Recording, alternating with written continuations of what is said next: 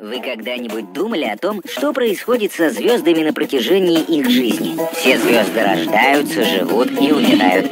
Во время этого процесса они постепенно остывают и сжимаются. Конце жизни звезда сжимается настолько, что становится черной дырой, которая начинает поглощать энергию.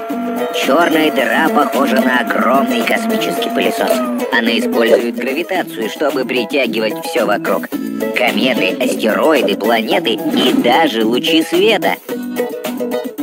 Черная дыра настолько могущественна, что искажает течение времени.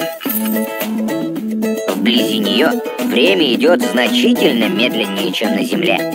Черные дыры невозможно увидеть.